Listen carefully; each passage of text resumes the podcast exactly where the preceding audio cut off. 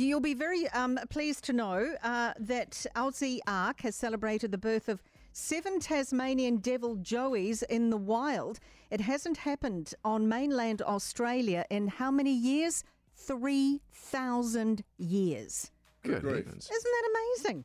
26 adult Tasmanian devils were released into a 1,000 acre wild sanctuary in New South Wales late last year, and seven of those were reproductive uh, females. That's how it works.